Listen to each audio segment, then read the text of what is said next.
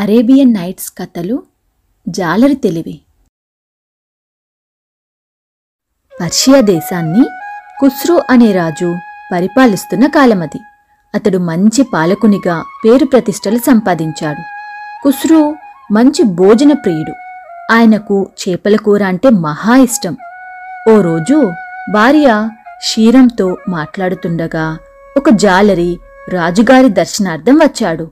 లోనికి ప్రవేశపెట్టమన్నాడు కుస్రు జాలరి వస్తూనే ఒక పెద్ద చాపను తీసుకువచ్చాడు. దానిని రాజదంపతుల ముందుంచాడు. దయగల ప్రభువులకు దండాలు.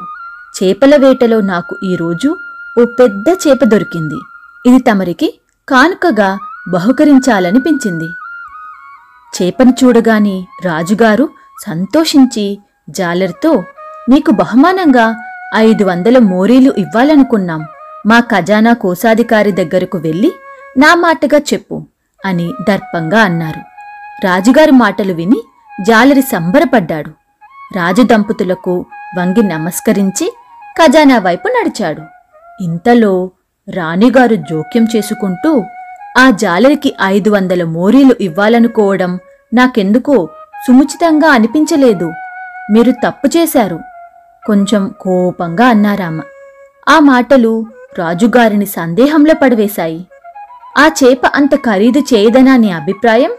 నేను చేపకు వెలకట్టి అంత సొమ్ము ఇవ్వజూపలేదు. అతడి మాటలతో నన్ను ఆనందపరిచాడు. నా పట్ల అతడికున్న ప్రేమ గౌరవ మర్యాదలను బట్టి చూస్తే ఇదేమంత పెద్ద మొత్తం కాదు. రాణిని ఉద్దేశించి అన్నాడు కుస్రు నా ఉద్దేశం అది కాదు. జాలరికి మీరు ఎంత సొమ్ము ఇచ్చారన్నది మిగిలిన వారికి అందరికీ తెలిసిపోతుంది. ఇక మీదట వాళ్ళందరూ మీకు కానుకగా పెద్ద పెద్ద చేపలను తీసుకువస్తారు. ప్రతి ఒక్కరికి ఐదేసి వందలు మోరీలు ఇస్తారా? అలా ఇవ్వకపోతే మీరు ఒక పౌరుని పట్లనే పక్షాతాప ధోరణితో వ్యవహరించారని చెప్పుకోరా? సూటిగా ప్రశ్నించింది రాణి. రాణి క్షీరం చెప్పిన దాంట్లో వాస్తవాన్ని కూడా కుస్రు గ్రహించి మీ యోచన సబబైనదే మరి ఇప్పుడు మమ్మల్ని ఏం చేయమంటారు అని అడిగాడు. ఏముంది? ఆ జాలరికి చేపను ఇచ్చినందుకు ఇరవయో ఇరవై ఐదో వెండి నాణాలు ఇచ్చి పంపండి అని రాణి సలహా ఇచ్చింది. రాజుగారికి ఈ సలహా అంతగా నచ్చలేదు. మా మాట వదిలిన బాణము రెండూ ఒకటే. ఇచ్చిన మాటను కాని వదిలిన బాణాన్ని కాని వెనక్కు తీసుకోలేము. అలా చేయడం మనకు అప్రతిష్ట కూడా. మేము అలా చేయలేం అని రాజు స్పష్టంగా చెప్పాడు. వెంటనే రాణి సరే తమరు అంగీకరిస్తే ఈ విషయంలో నేను జోక్యం చేసుకుంటాను.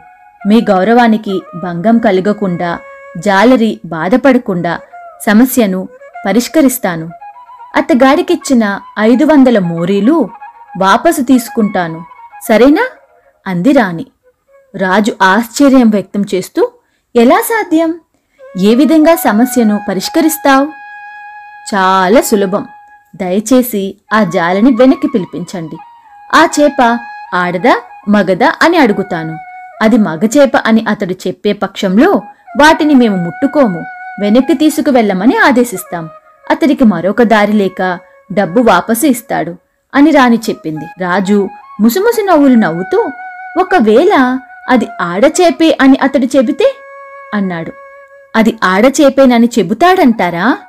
అంటూ రాణి బిగ్గరగా నవ్వింది. అప్పుడు మీరు జోక్యం చేసుకొని మగచేప విషయంలో నేను ఏం చెప్పానో తమరు అదే చెప్పండి అని చెప్పింది రాణి. ఇంటిదారి పట్టిన జాలరిని ఒక సేవకుడి ద్వారా కబురు పెట్టి వెనక్కి రప్పించారు.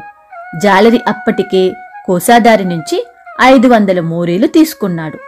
జాలరి కూడా చాలా తెలివైనవాడు.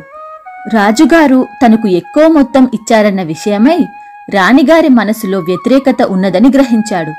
మంచి ఉపాయం ఆలోచించాడు. రాజదంపతుల సమక్షంలో చేతులు కట్టుకుని అమాయకంగా నిలబడ్డాడు. అంతలో రాణిగారు మాట్లాడుతూ ఓ జాలరి నీవు మాకు ఇచ్చింది మగచేప ఆడచేప? అని సూటిగా ప్రశ్నించింది.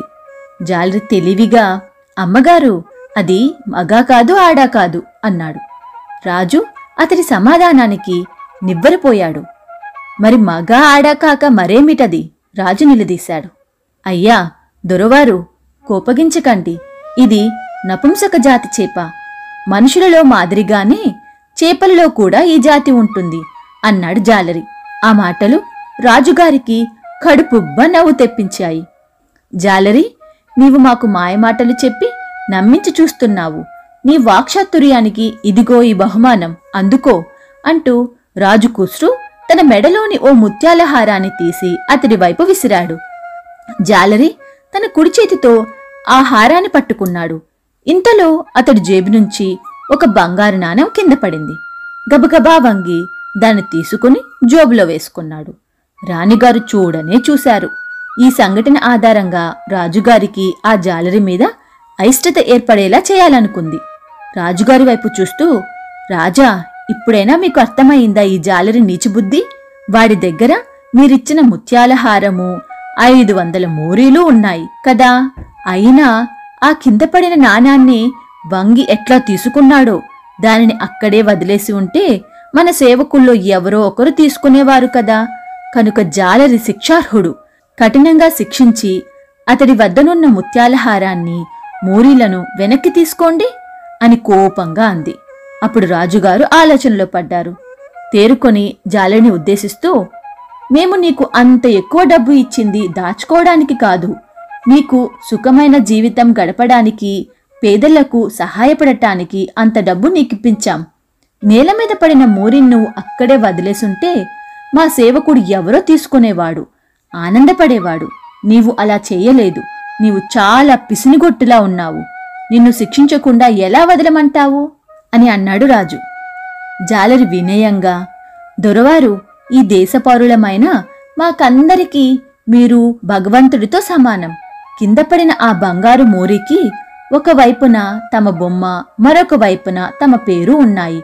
దయగల ప్రభువుల బొమ్మ పేరు ఉన్న నాణాన్ని కిందనే వదిలేయడానికి ఎవరైనా సాహసించగలరా? అందుకే ఆ నాణాన్ని తీసి కళ్ళకద్దుకొని జోబులో వేసుకున్నాను అని జాలరి ఏమీ తెలియని అమాయకుడ మొహం పెట్టాడు. జాలరి సమాధానానికి రాజుగారు ఆనందభరితుడయ్యాడు.